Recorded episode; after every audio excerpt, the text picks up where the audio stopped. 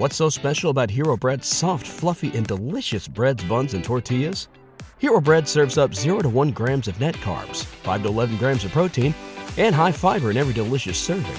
Made with natural ingredients, Hero Bread supports gut health, promotes weight management, and helps maintain blood sugar. Hero also drops other limited edition ultra low net carb goodies like rich, flaky croissants and buttery brioche slider rolls. Head to hero.co to shop today. This very special bonus episode of I Doubt It with Dollemore is brought to you by our generous listener supporters on Patreon and PayPal. If you appreciate what we do and would like to join them, go to dollemore.com slash PayPal or dollemore.com slash Patreon. The following broadcast may contain free thinking and open minded discussion, ideas, skepticism, and adult subject matter. Topics will be discussed using adult language, sometimes gratuitously. Get ready to move the conversation forward. This ain't your granddad's news and comment show. This is I Doubt It with Dollemore. All right, welcome to this very special bonus episode, yet another special bonus episode of I Doubt It with Dollemore. I am your host, Jesse Dollemore, and sitting across from me, the beautiful, the lovely, the fear of planning, Brittany Page. How are you? Fear of planning. Yeah, I just said, what are we going to talk about in the intro? I like to do a little mini intro for every bonus episode. Yeah. And you looked at me bl- blankly like I was an asshole. Well, I appreciate the surprise. So What's this surprise or the surprise of asking you what we should talk about in this period of the show? the surprise of you coming up with a genius intro, a little mini intro, all on your own. Not all on my own. Yeah. It's not all on my own. But you can. You could have. Did you guys really bring me here to do couples counseling? hey, counseling? you have not you you have not been introduced yet. sorry. Pipe down over there, Doc.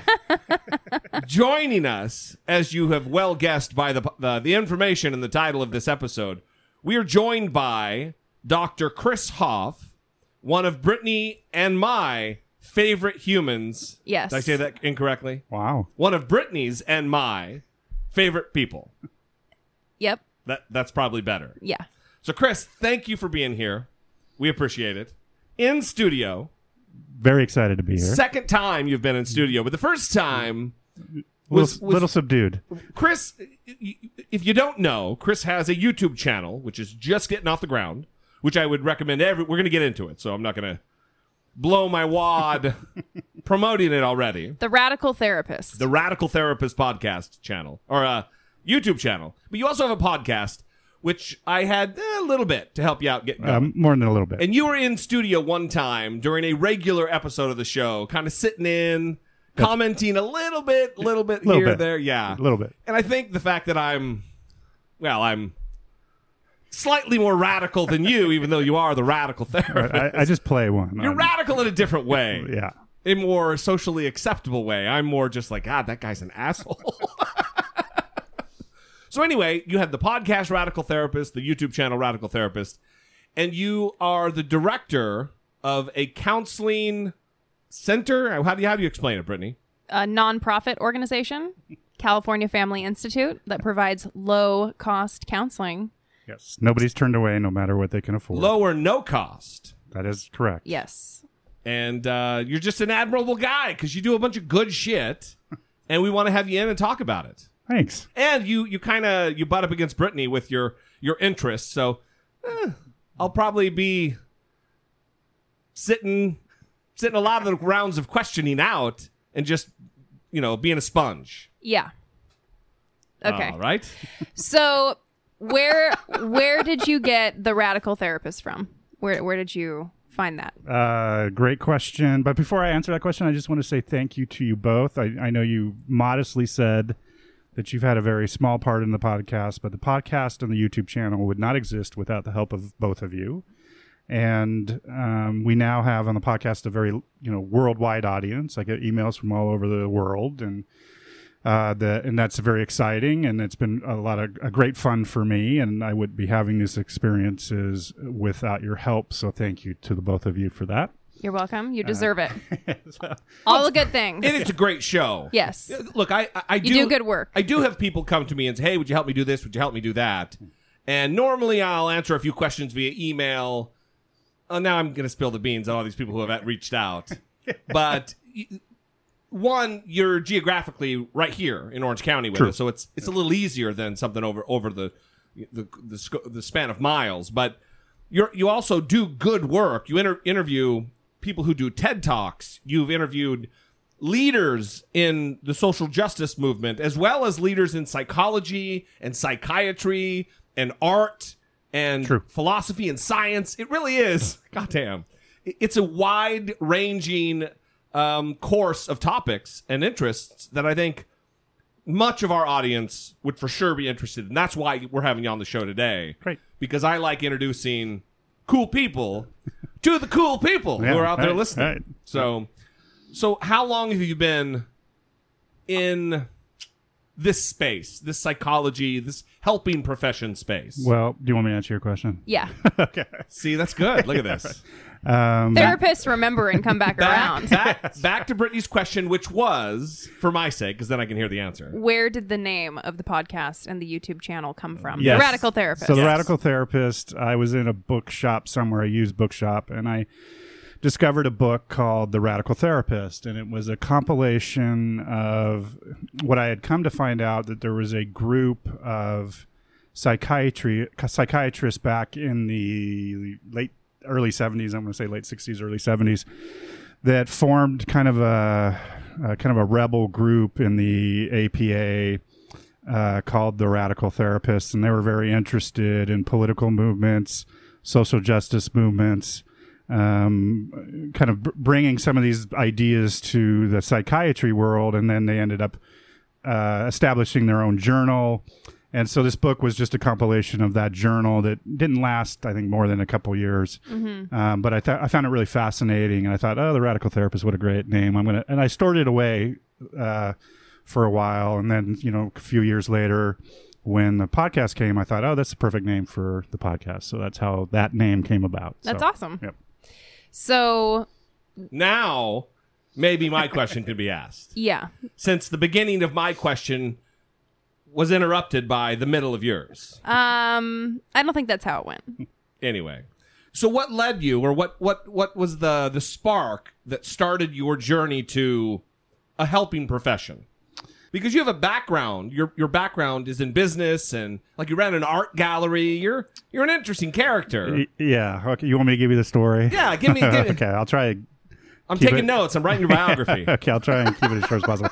So yeah, so I this is second career for me. I have an entrepreneurial background. In 1996, I had myself and two business partners started a technical uh, staffing company. It was engin- engineering and IT consulting, and had a lot of success with that. Grew that to the point. By the time I exited um, and sold out, uh, we were at about 200 employees.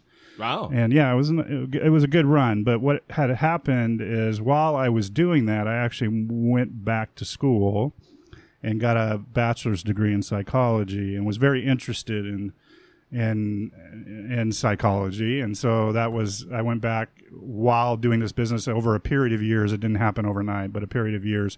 Ended up getting a bachelor's degree in psychology and knew when I graduated with that degree that I wanted eventually to go do counseling, but I didn't know um, how that was going to happen because I had this business. I mean, I, I I was kind of what I tell people I had golden handcuffs, right? And so Yeah, yeah. and so I didn't feel like I was going to um, be able to ever to do that. But so some years kind of clicked by, and but I had a I had a, a, a faculty member in my bachelor's program that said to me at the time, and I'll, I'll never forget it. She said, "Chris, if you really want it, you'll find a way." Right. And I kind of held on to that, and then um, some a couple more years kind of passed away. And then um, something happened where I actually had a friend of mine commit suicide. And so, um, and it really at that time, um, quite honestly, kind of broke me in a, in a lot of ways and, and really had me reflecting on my own life and like uh, just one of those moments of like, you know, we're only here for so long Yeah. yeah. what do I what do I really want to do with the years that I have left? And so I decided I'm going to grad school, and I went back to my business partners and I said, "You guys, I'm out. I can't do this anymore. I'm going to grad school. I'm going to become a therapist." And of course, everybody Uh, except for my wife, thought I was crazy because I mean I was living the dream. You know, Right, I had right. financial security. I could come and go as I please. It was just a, it was a nice gig, right? And so, uh, but I ended up working it out. My business partners were still friends today, um, and and they bought me out, and I went back to grad school and um, started my journey. You know, so So why why um why counseling? Why the interest in therapy and counseling, the helping profession side of it? I mean, are your parents in the profession? Are they are they psychiatrists or psychologists? no, but my Therapist? no, my father has a has been a long had a long career. He was a director of consulting for the Center of Nonprofit Management in Los Angeles, and I think he kind of influenced me on the nonprofit way. But I think the counseling came from uh, just kind of a bit of self disclosure. I, you know, when I was 26 years old, I got sober, and so, and in the process of getting sober, I had a lot of. Exp- I started to have this experience of um, uh, working with other people and trying to help other people that were struggling with substance use. And I really enjoyed that work, and Yeah. so that really kind of I think was the genesis of me um, kind of going down that path that eventually led to becoming a licensed therapist. Right. Yeah. So now now you have your, you have a doctorate in family therapy. Yes. Is that the Yeah, so I got a master's degree at Pepperdine University in uh, in uh, clinical psychology, uh, with an emphasis in marriage and family therapy, and then I went on to Loma Linda University and got a doctorate, a PhD in marriage and family therapy, which I tell people is really getting kind of just getting a PhD in systems theory and relational practice. So yeah. And you the practice or the methodology that you're into, uh, what's the word for it? Postmodern. Po- it's postmodern. you're you're into narrative. Listen to me. You're into the. You're. It's what you're into now. Maybe later you're not going to be, but you're. So you, Yeah. you're. You were drawn to that. Yeah, you were drawn to narrative therapy, which is Yeah. a little bit different than what people oftentimes think of when they think of therapy. Yeah, so yeah, so I I would consider myself. I mean, I identify as a narrative therapist. I'm sure there's some narrative therapists that would not identify me as an, you know, because there's a wide spectrum of uh, ways of practicing uh, with the narrative metaphor. Um, but also, like Brittany said, I, I kind of fall under the umbrella of postmodern therapy, which is kind of newer, um, has a has a particular way of looking at people and problems. Yeah. Um, whereas traditional psychology, I think, would privatize problems to the individual. What What do you mean by that? I mean, they locate the problem in the individual, um, f- free of context or environment or relationships or these kinds of things, right? So get uh, paint me a picture. Give me an example of that. What that would be. Well, they would locate like something like anorexia, for example, as something flawed in maybe brain chemistry or some sort of you know they have no real they they would locate it in the person. Like this is something there's something wrong with the way this person's brain chemistry is operating or how they're thinking about things and we need to fix them. Whereas a maybe a narrative therapist would say well actually one of the main um, mottos of narrative therapy, for example, would be the the person the person's not the problem, the problem's the problem, and so they would look at something like anorexia or disordered in, eating in, in in a lot of ways as being loc- the problem actually being located in larger cultural discourse, meaning. You know, oftentimes not not just women suffer suffer fr- with anorexia, but uh, but the majority of people that suffer uh, with or struggle with anorexia are women um, are often under a lot of discourse about how they're to look Sure. how you know how they're to be in the world. Um, there's a very you know large measuring stick that women are often uh, expected to measure their lives against So I'm going to become a therapist and say, well, it sounds like So so it. It sounds like though you you're drawn to the postmodern um, theories because it kind of takes other factors into consideration, right? yeah so i think it takes it it accounts for yeah uh, larger factors and, and it accounts for where oftentimes traditional psychology doesn't consider culture not always but for the for the most part doesn't consider culture larger cultural context uh, sys- systems the- systems theory relational practice postmodern th- therapy absolutely looks at how problems are born in the larger cultural discourse like racism like you know um bo- you know these body image things Sure, yeah. like class uh, you know, those ki- just Well, you Right. go on and on down the road. I noticed that you're using language that is decidedly different than what I hear when we talk about people with. Let, let's let's let's run with the anorexia thing. sure. You don't say you're you right now are not saying someone with anorexia or an anorexic. You're saying a woman who suffers with this. Yeah, or Anorexia. struggles with, or yeah, Yeah, yeah. you're you're so you're it's. I I don't know. Is it considered externalizing the problem? Not yeah, that- necessarily. absolutely. That's very good. Is that what it is? Yeah. Externalizing language. Yeah. Uh, externalizing language. Yes. That's Yeah. right. So one of the hallmarks of uh, narrative practice, for sure, is the use of externalizing language, which is meant to well problems. People come to therapy with problems that oftentimes have totalized their identity, which I mean, um, like addiction, for example, is a great one. That Oh, a, per- yeah. a person is just an addict, right, or a junkie, or something like that, and there's no other considerations about this person's identity. And th- you know, uh, addiction is a problem that really totalizes identity.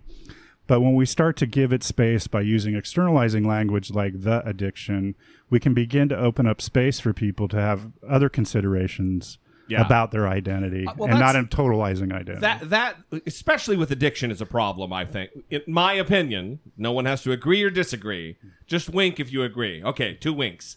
Uh, it's a joke. We are Everybody's- so Everybody's looking entertained. very very worried.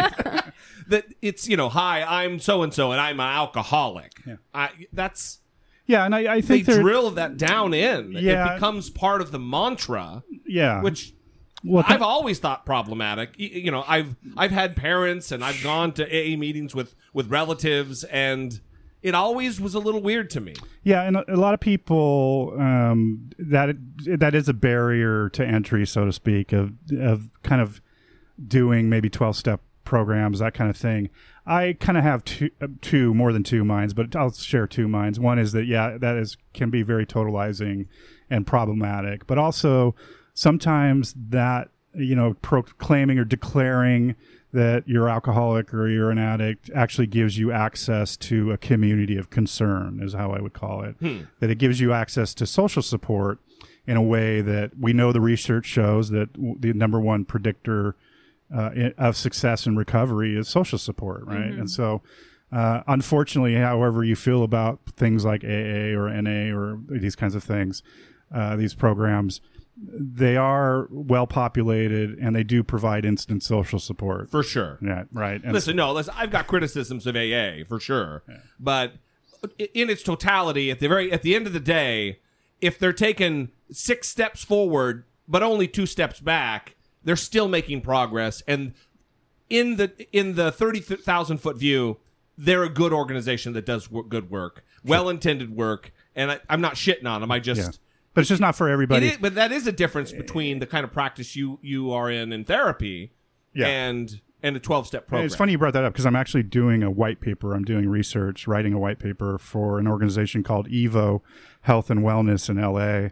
And they're doing a very different kinds of w- way of approaching treatment, and that you don't have to stop to start. And the, th- they're of the mindset that you know abstinence tends to be the only course Right. um, and they want to open that up to all different kinds of potential outcomes of what recovery might look like, right?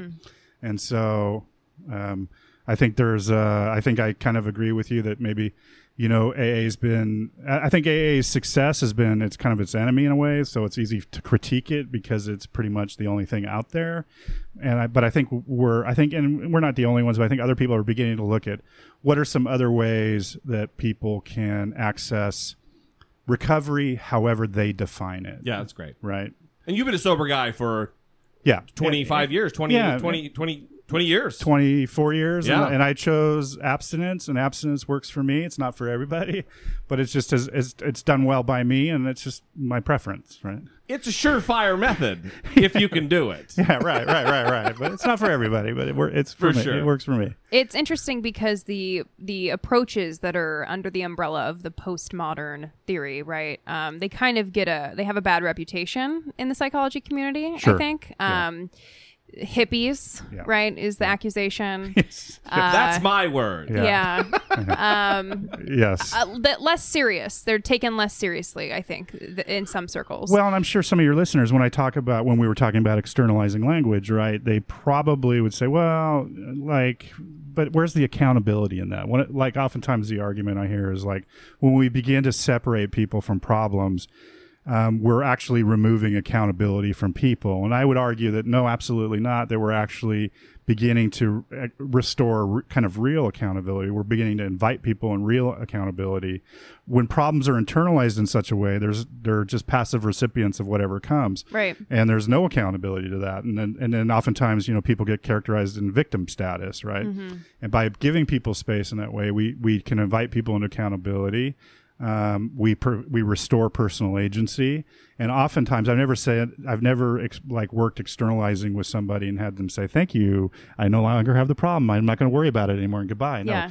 uh, it's always a renegotiation about how they want to be in Yeah. relationship with these things, right? I, I do think um, it seems to me that if you're dealing with a problem, and I'll use whatever language is comfortable for me because I'm not going to rework my, I don't want to rework my entire system of speaking here, uh, or I'm incapable of it. How about that?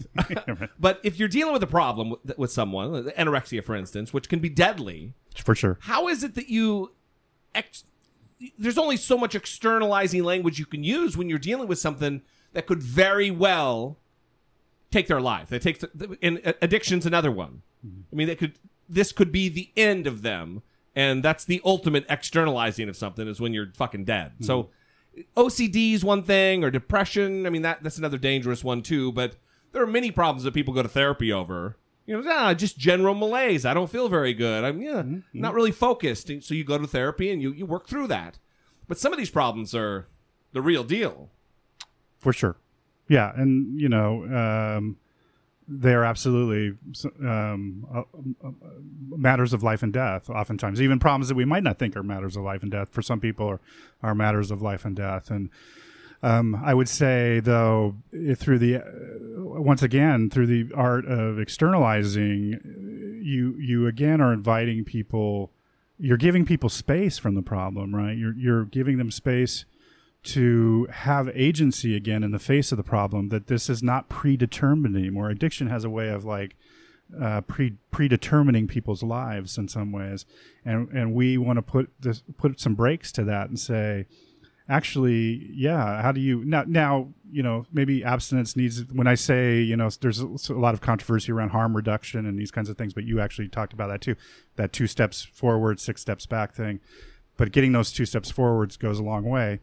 But uh, you know, but I think in the act, in, when we give people space to negotiate how they want to be in relationship with these things, it's very different, and it uh, and it provides more time, more space from more life from uh, the effect, the damaging effects of addiction of addiction on people's lives, Yeah. right?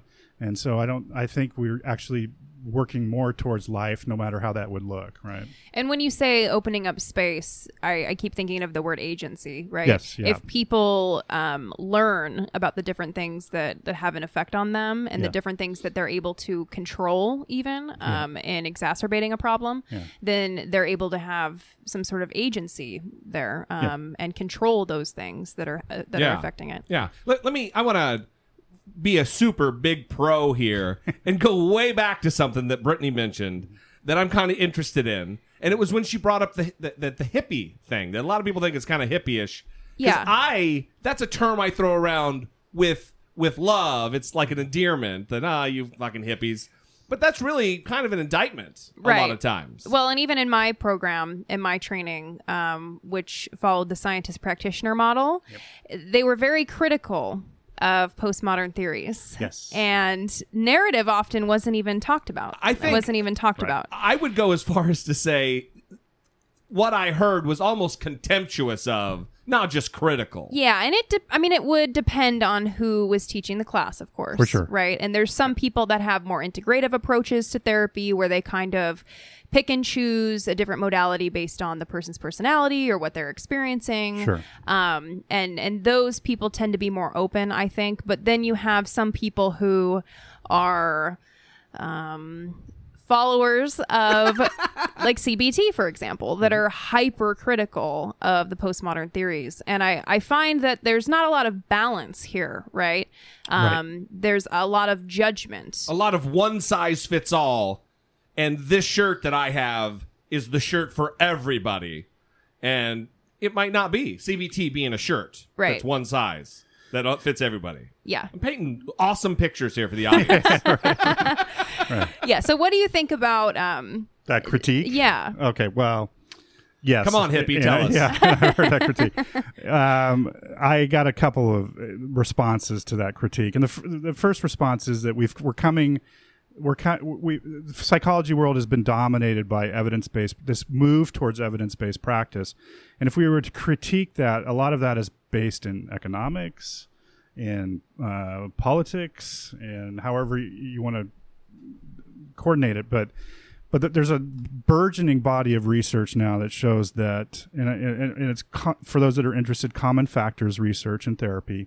Uh, a lot of people have actually spent a lot of time researching what actually works in therapy, and they have discovered that there's some common factors, and and the primary common factor uh, uh, uh, in effective therapy is therapeutic relationship Right. and then expect or then actually client motivation or what happen what the client does outside of the room those are the two primary factors to effective therapy Yeah. right? And even the latter can be largely informed by the former. yeah and the numbers that i have seen model ca- model accounts for only 15% of the variance right of effective therapy so but there's but if you look at the psychology world everybody's talking about models you go to a graduate program even me i learned narrative right you they're teaching models and there needs to be a revamping of of that but but I also want to say something about um, the philosophy. So there's a philosophy. The scientist practitioners have a hard time with postmodern therapy just because we don't do quantitative research on because it's not congruent with how we view the world. And how we view the world is that n equals one is just as important as n equals 200. You know what I mean? Because n No. equals I don't know. what you okay, so n equals sample size. Um, and so uh, postmodern therapists believe that, that a sample size of one, meaning my own experience or my client's own experience, The individual. the individual's experience is just as important as some sort of band of normality that you've created in a sample size of 200 because we're just as concerned about the outliers the people that stand outside of that one standard deviation I- as we are the people that are inside that I think band that's very valid because it's hard to. so do i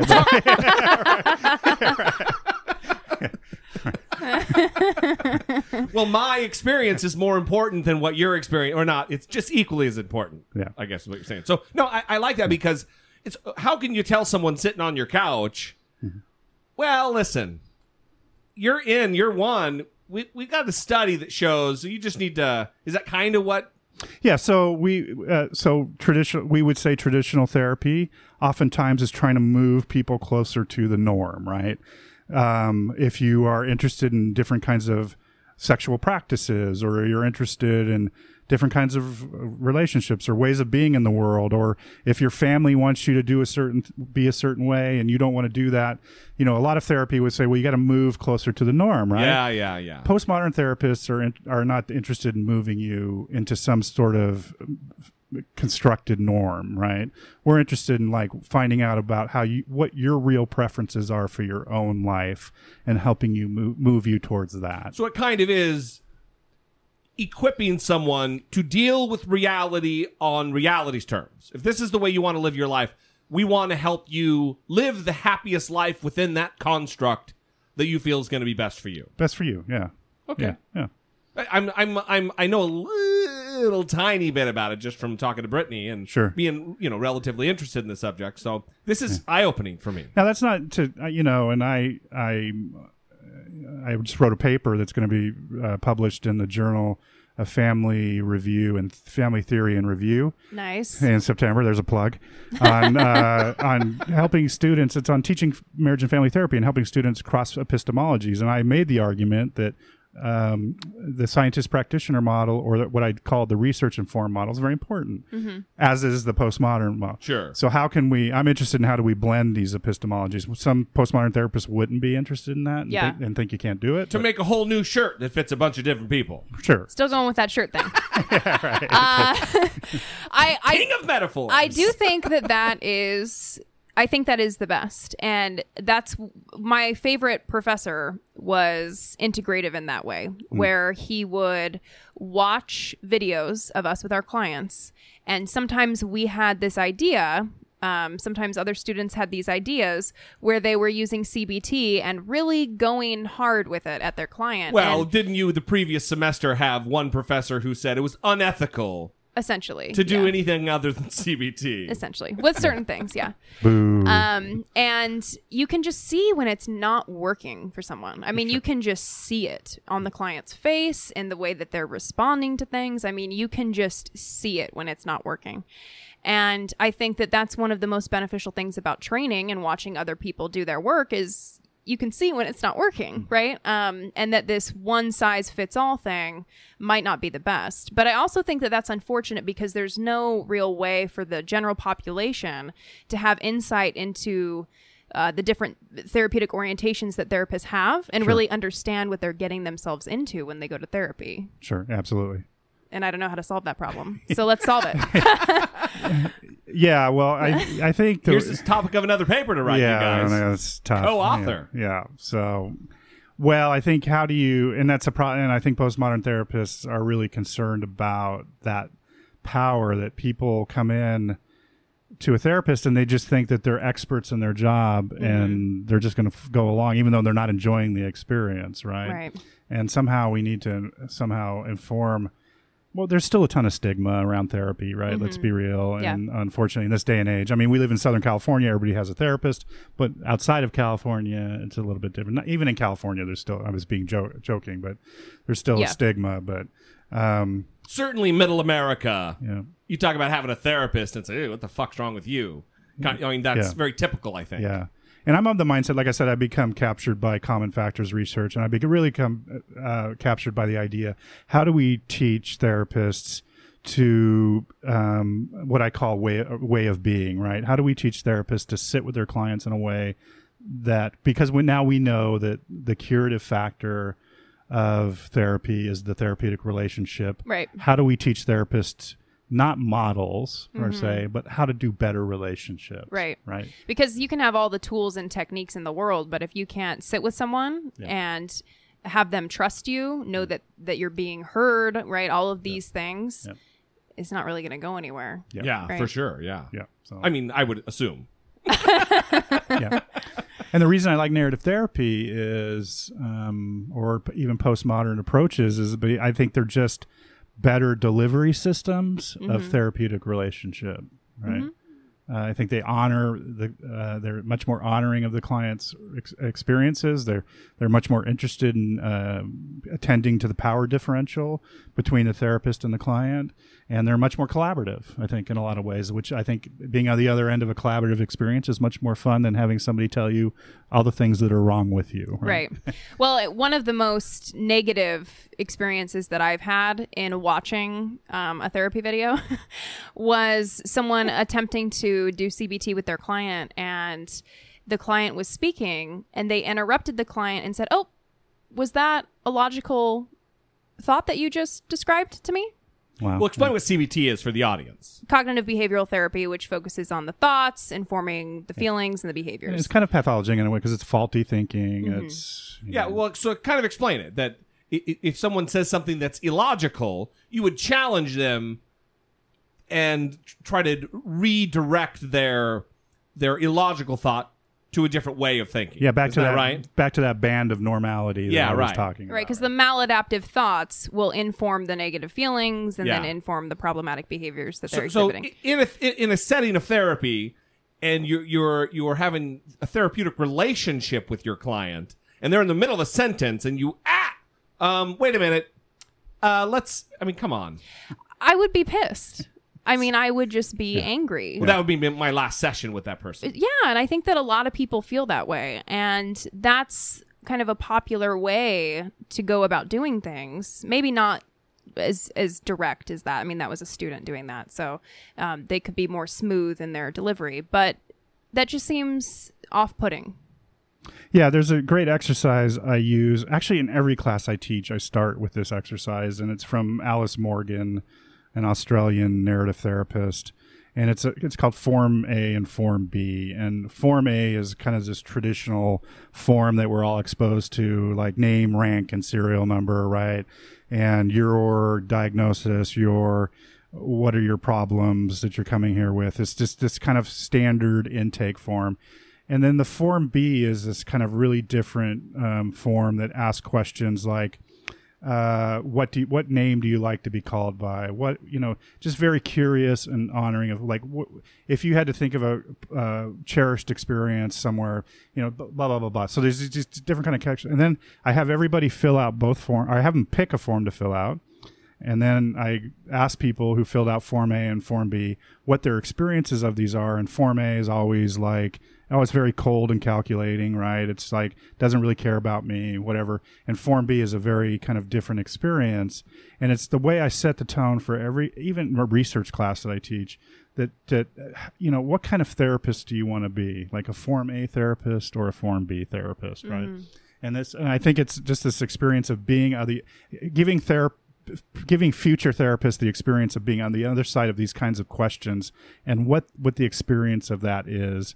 And it really wakes people up i think to to these ideas about how we how we can uh, ask different kinds of questions that leave people with a different kind of experience Yeah, and I wonder if uh, how common that type of training is, right? not very Yeah. Cuz even in my in my practicum, I mean, it was it was a terrifying ordeal And because practicum is for the audience sake. Oh, yeah. Um God damn you guys. amateur Sorry, hour. sorry. He lives in your fucking world. Sorry. A lot of people are like me who are like, wait, a white What? paper? Huh? What's a What? white paper?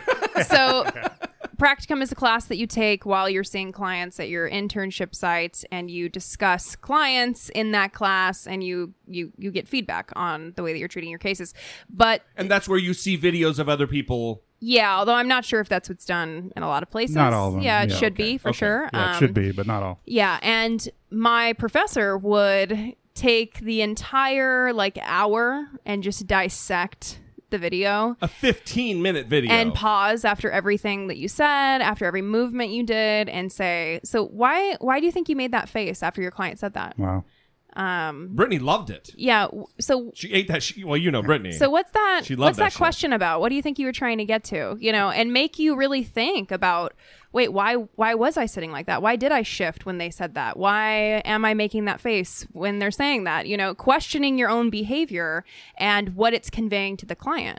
And I mean, that's everything that we focused on was what we were doing in the room. And I'm not sure if that's common, but I feel like it needs to be a crucial part of training.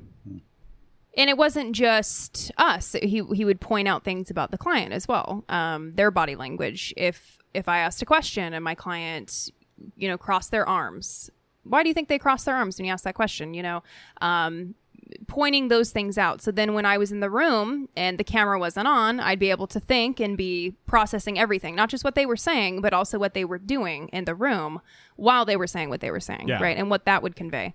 So getting in depth to all that stuff, it isn't just as easy as, yeah, I'm going to go sit down with my paper and here I go. yeah, well, it's also not. How do you? f- How's that make you feel? How's that? It's that's not what it's. right. You have to be juggling a lot of things at once. yeah i was taught i could never ask that question the how how you made Yeah, me feel yeah. It- You know, yeah. as you're, the person's laying on the couch in some Freudian cartoon. yeah right Well, let me let me change.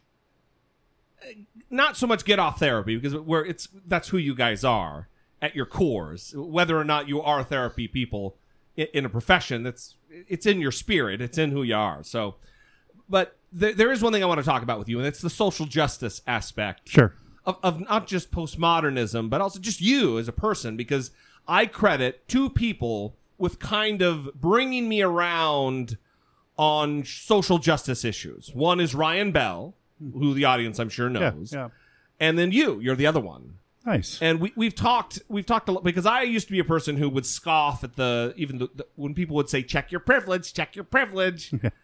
and now I kind of realize why I bristled at that because it's a dick way to say it.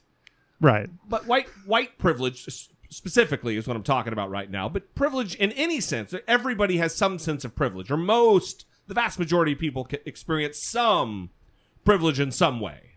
Sure, but they might not know it. Right, right. Yeah. But, but white privilege is so goddamn in your face that it's for sure a thing. And anyway, so you were one of two who really brought me around.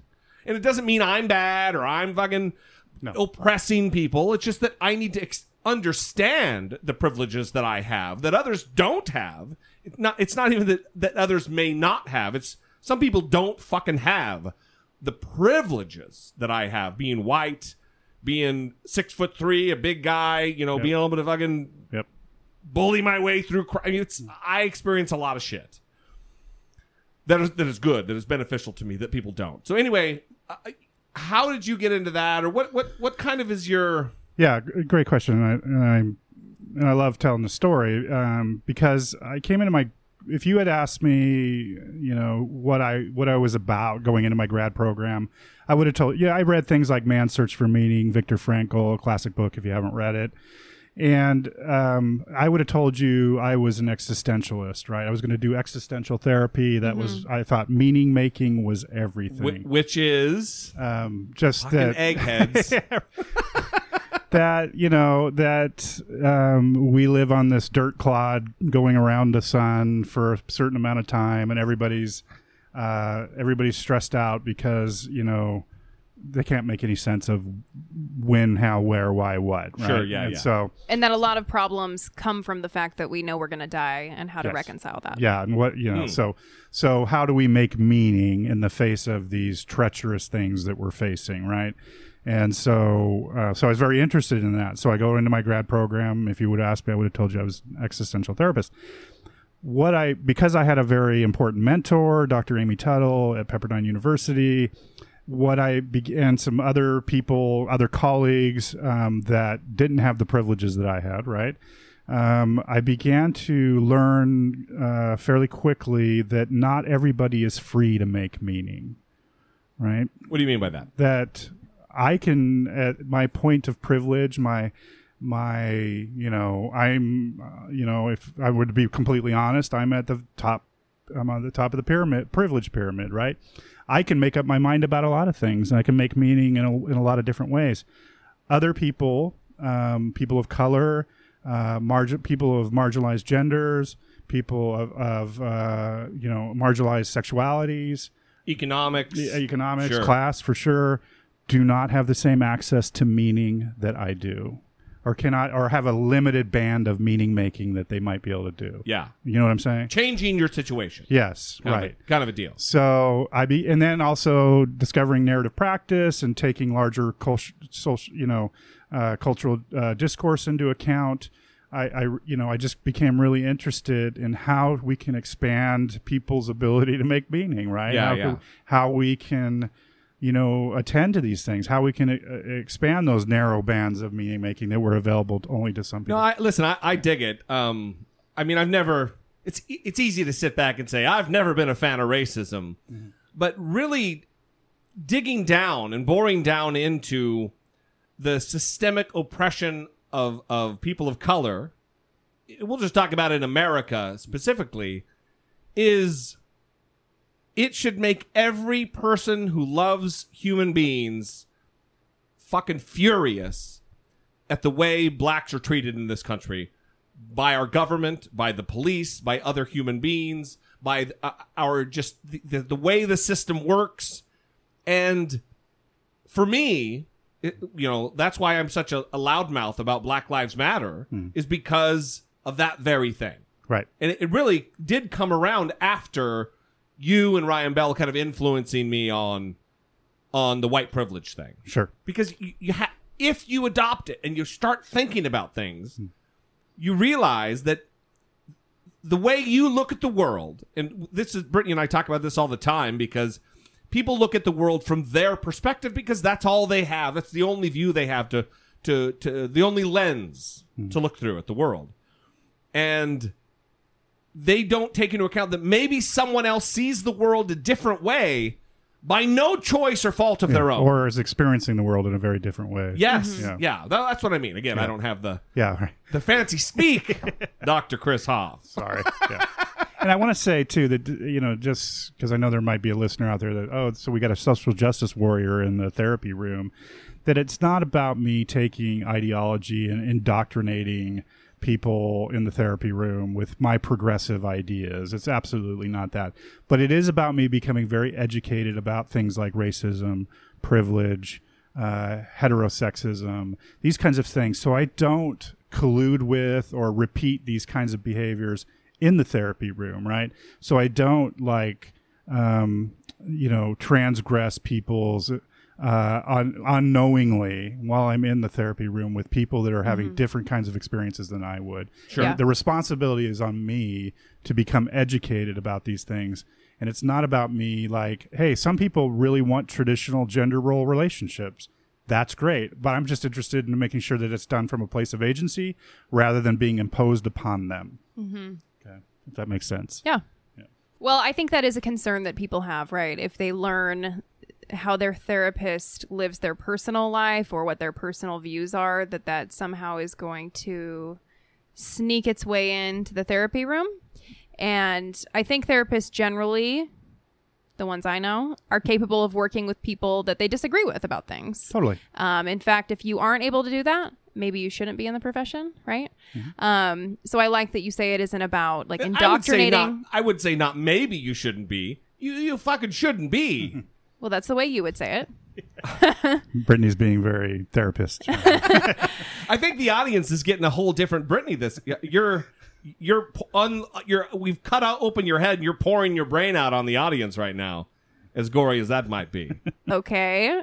They're getting a different I flavor. of support it. I support it 100%. I like it. Yeah, I like it. So it isn't about indoctrinating a client with progressive ideals, right? It's just it's about being able to sit with people and just understand varying perspectives, right? For sure.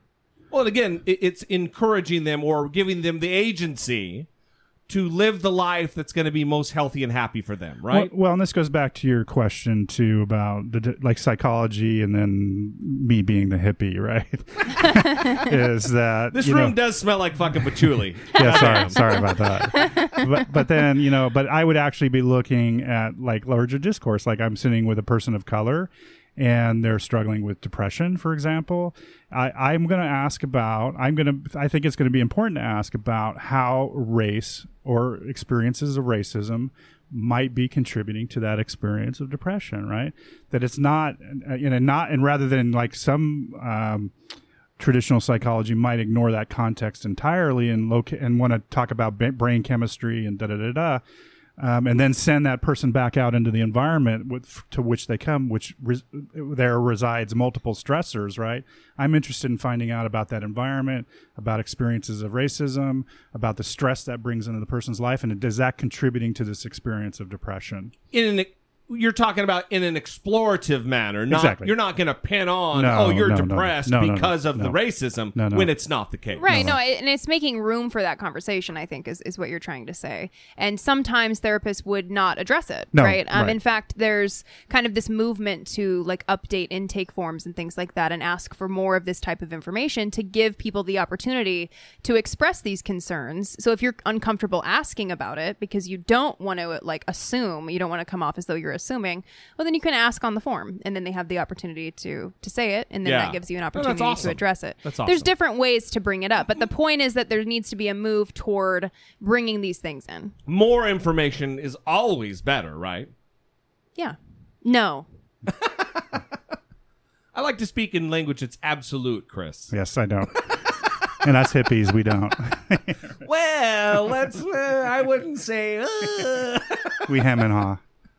So let, let me uh, let me change gears here. I want to talk about the YouTube channel. Sure. Uh, first of all, anybody who's not subscribed to my channel, well, then you know what? F- flip off your device and go do something terrible because you're a terrible, terrible listener. But uh, I am actively involved in Chris's channel, not in the Very only in actively. production.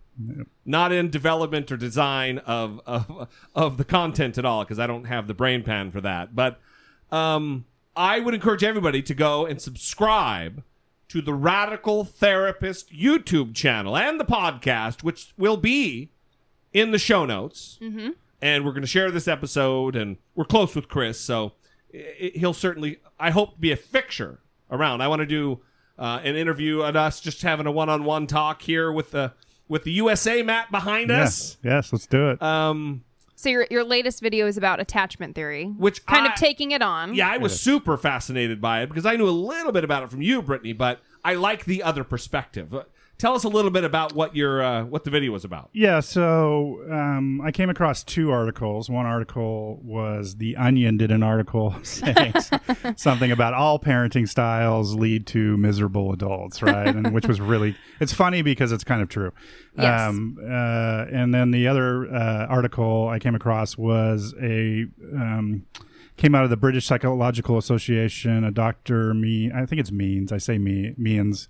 Um, it wrote an article about um, is uh, attachment theory over overrated, and it could, and I make the argument that there's no bigger um, theory on this on the parenting style scene than attachment theory, right? Which is Um, this idea that eggheads here.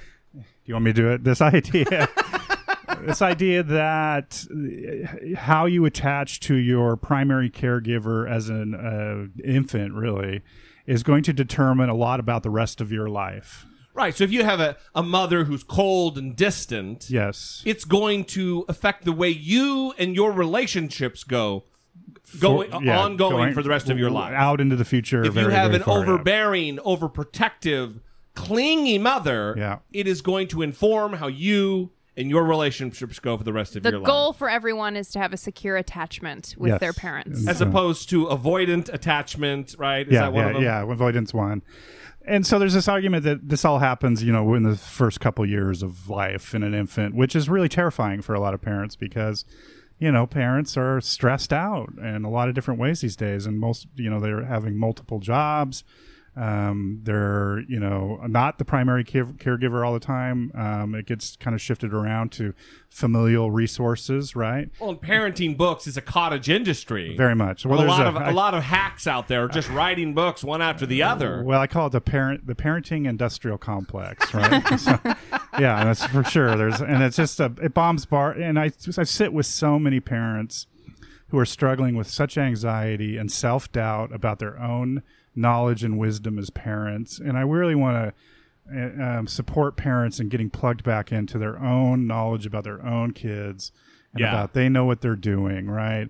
But a lot of this stuff um, just creates a lot of worry. But anyway, so the, the article in the Psychological Association points to a, a very large meta study that shows that you know uh, that a lot of these claims that attachment theory makes is, is inac- inaccurate. That um, and so that's kind of I think a big bombshell for the for the psychotherapy world because attachment ther- therapy is so big. So I'm just throwing out, and I'm not discounting. I mean, I, sure, atta- you know, there are probably maybe aspects of attachment that are important, um, but I don't think it has the importance that a lot of people that utilize attachment theory give it. Right? Sure, sure. And it just creates a lot of I think undue pressure, stressors on parents, and they got enough as it is already. Yeah. So.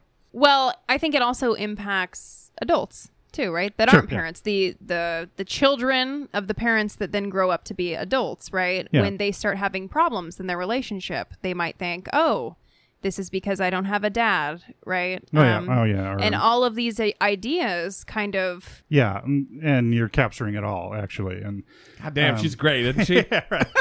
Well, and I just think you know psychology has a long, and I make this argument in the video. Psychology has a long history, and I, and I, you know, in heterosexual relationships, that's what I'm kind of privileging in this video. Um, but uh, psychology has a long history of not being kind to mothers, right? And um, one more time, and, and, going back to your point, Brittany, it, it one more time removes agency because it, it says because you had this experience up as an infant, you will no longer be able to do relationships successfully, right? Right. And so you're doomed to do this over and over again, right? Yeah. And so there's no agency in that, and mm-hmm. there's no. It's just this predetermined thing that we want to challenge. That's Yeah. a life sentence. It's a life sentence, yeah. Yeah. Now, it does and I want to say to any of the listeners out there, you know, some of you I know had some probably really rough upbringing, and I don't want to discount or make light of that in any way, shape, or form. And it has informed you and shaped you in various ways. But what what the video is is uh, taking on is the idea, some of these ideas of categorizing people in three ways or four ways um, that are not very uh, agency related, right? And we want to restore people's agency. We want to give parents um, in, reintroduce them to their own knowledge and wisdom that they don't always these books that are getting thrown at them sure there might be some great ideas in there too but but i think you know what to do you know your kids better than anybody right you know you certainly know them better than a book so Yeah. And I don't want to use anecdotal evidence, but I know for me, Mm, it's growing my favorite kind of evidence, Brittany. growing up, I Anecdotal. n equals one brittany yeah. growing up, I I really uh, was fascinated by the statistics of what was going to happen to someone like me, right? So neither of my parents graduated high school. My, the odds of me graduating high school were very low, right? Was Right. I going to make it to college? Would I make it through college? You know, what was what was going to happen to me? Um, and those things have fallen away, and it might be because I like overcame the statistics, right? Yep. But before they really informed me, and I was like scared, right? I, I, I- maybe yeah, like I'm- almost in a predetermined way yeah, right? like what's what's going to happen? Is this right? And I I think that that isn't useful in some cases. Maybe it can be a motivating factor, right? Maybe it can be useful, but I think sometimes it can be a hindrance, right? Where it creates more anxiety and more problems than it does motivation. I mean, that's that's probably something that should be researched. Well, look, I think statistics are important because they they give a thirty thousand foot view, and so I'll use that term again to look at and look. These are the trends. We need to prevent this from happening. These kind of childhoods from happening because largely, and I'm waving my hands around like I'm a, a witch's brew here. Mm-hmm. Largely, this is what it creates. Of course, there's going to be exceptions, and it, it's very avoidable, but it's good for, especially for governments, policymakers, to be able to look at those numbers and say, we got a problem here. We need to avoid these types of homes. We need to provide support, whether it be financial or counseling or, or otherwise. So I, I do think the statistics are important for that matter because Right. we can try to avoid it through intervention. Well, and that's why the qualifier on average is probably useful in a lot of cases. Even even at my work, kids will say things, and I'm like, on average, okay. that doesn't apply to everybody. Please be careful with what you're saying. Um, and that could be used more, Yeah. right? Yeah, Where it's not a death sentence. This doesn't determine who you're going to be, well right? it, it gets ren- it gets truth status in a way that i think is problematic sometimes Mm-hmm. right yeah so Yeah. All right. Well, we're we're approaching an hour here, and I'm gonna wrap. Let's call this a part one, sure Doctor Chris Hoff. i would love to come we'll, back We'll call this a part one because I venture to say there's going to be a lot of feedback. There's going to be some questions. People are. I think there's a, there's an appetite out there, an eagerness for this type of dialogue and, and information, and we just happen to know one of the one of the perfect sources for it. So happy to come back anytime yeah, right on. yeah All right. Well, listen, uh, we appreciate coming in. Thanks a lot. For the audience, if you have questions, if you're, listen, for, let, let me say this. If you're in the Orange County area and you're in need of therapy services, yes please yeah go to CFI. Dot, or is it California, Inf- Cal- CaliforniaFamilyInstitute.org. yep And we'll also have that in the, in the, in the, in the notes of the show. Um, it is a low and no cost, so no one gets turned away. And you know whether it be depression or family therapy, if you're in need of those type of services, that's the place to go. Is there a donate button on the page where people can donate? no You should. you i'm should a bad executive director You should. You should do that. i'll work on that There is a soon to be donate button. maybe you guys can help me with that i don't know But until part two, um, we appreciate you guys tuning in. If you like what you hear here, if you have been on the fence about supporting the show through Patreon or PayPal, we would encourage you to do so. We are moving closer and t- closer toward our goal of a third episode per week. and we would love to have you on board in the Patreon slash PayPal family. We love you, we appreciate you, and until next time, for Brittany Page, I am Jesse Dollemore, and this has been I Doubt It.